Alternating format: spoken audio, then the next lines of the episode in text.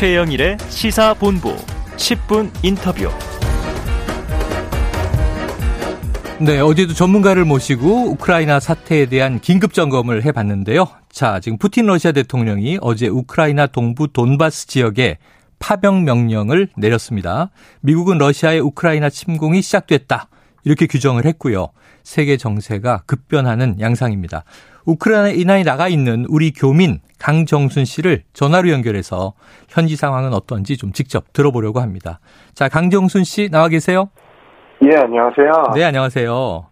자, 지금 우크라이나 돈바스 지역 내에 러시아 침공이 가시화됐다. 이런 이제 외신 보도로 지금 지켜보는 이제 저희도 긴장을 하고 있습니다. 어, 강경순 씨, 우크라이나 거주하신 지는 얼마 되셨습니까? 예, 2017년부터 이제 횟수로 한 6년 차 돼가네요. 어, 6년 차면 이제 현지의 상황을 많이 적응하시고 잘 알고 계실 것 같습니다. 네. 그런데 이제 현재 좀 언론 보도가 뭐 일촉즉발, 저희도 지금 그런 표현 쓰고 있거든요. 뭐 침공, 이제 전쟁 발발 위기 이렇게 좀 세게 나가고 있는데 어떻게 현지에서 느끼시기엔 좀 어떻습니까?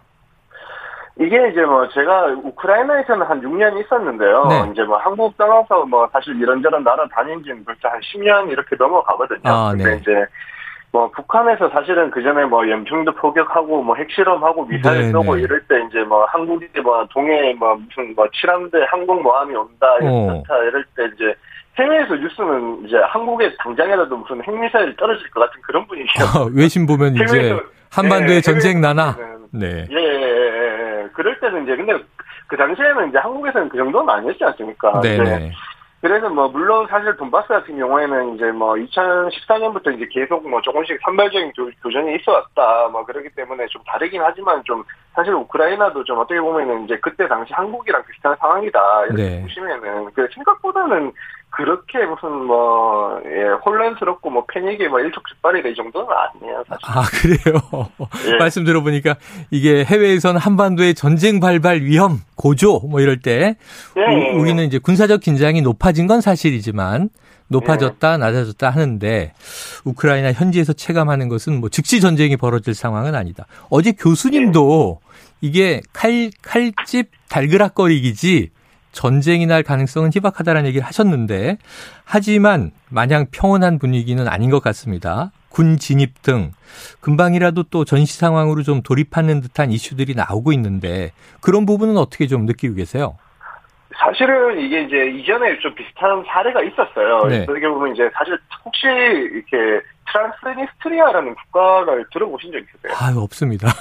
네, 그게 이제 어디에 있냐면은 네. 동 그 뭐야 몰도바랑 우크라이나 사이에 있는 이제 거기도 뭐 돈바스처럼 이미 30년 전쯤에 막 그 자기들 독립한다고 그러고 네네. 막 내전 예, 내전 있고 막 무슨 뭐 우- 러시아 군이 지금도 아- 들어가가지고 이제 지금까지도 있는 그런 데인데요. 어. 이제 뭐 예, 국제사회에서는 이제 뭐 아마 돈바스도 뭐 자기들 자치한다, 독립한다 이러지만 국가로 인정을 못 받을 거고 아마 그, 그 나라도 이제 이미 그런 사례가 있어요. 근데 음. 이제 뭐, 그러기 때문에 아마 어떻게 보면은 이제 이런, 그러니까 트랜스니스트리아라는 그런 사례처럼 아마 음. 돈바스 지역도 어떻게 보면은 러시아군이 들어갔기 때문에 조금 뭐 어느 정도 안정이 되고 좀 사실 우크라이나군, 뭐 러시아군이 들어가 있는데 우크라이나군이 어떻게 보면 자기네 우크라이나 입장에서는 되게 안타깝지만은 네네. 우크라이나 군이 어떻게 보면 거기 뭐 반군을 공격하듯이 공격하지는 못할 거지 않습니까? 어. 그러, 예, 그렇기 때문에 오히려 아, 그 아, 교수님도 뭐 말씀하셨다고 그러지만 이제 제 생각에도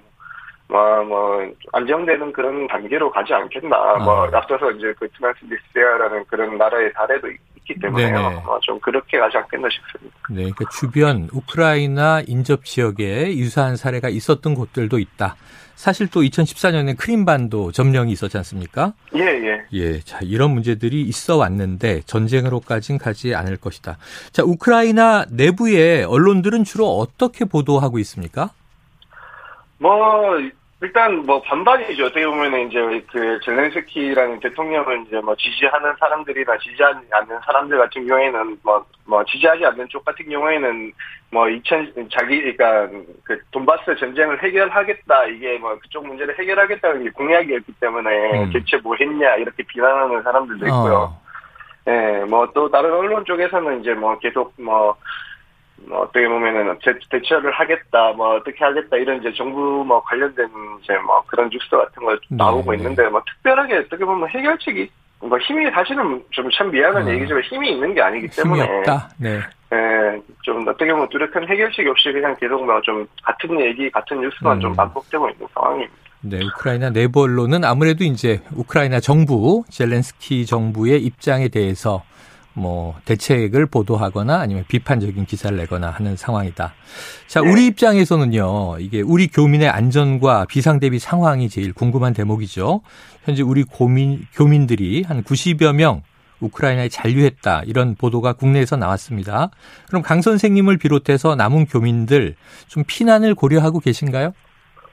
일단 저희는 이제 계속 일단 뭐 언제든지 나갈 수 있는 이제 상황이 바뀌면 나갈 수 있는 준비는 해놓고 있었어요. 근데 음. 이제 이를테면은 뭐.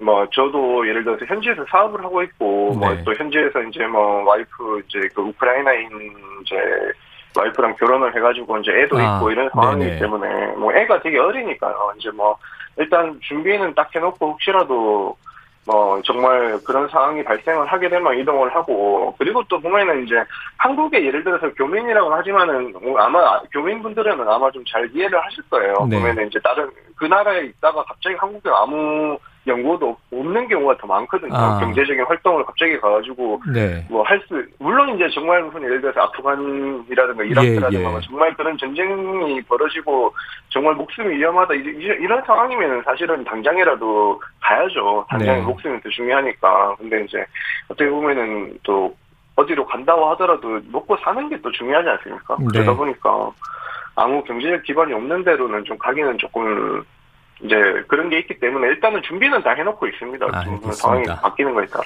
자, 그런데 어쨌든 뭐 이 외부에서 보기에 전운이 고조되고 있는 상황, 군사적 군사적 긴장은 높아지고 있으니까 자, 우리 정부가 교민들과 비상 대응 체계 잘 좀 이제 소통이 되고 있는지 궁금하고요. 끝으로 이제 저희는 뭐 고국에서 응원을 하는 입장인데 하시고 싶은 말씀을 좀 해 주셨으면 좋겠습니다.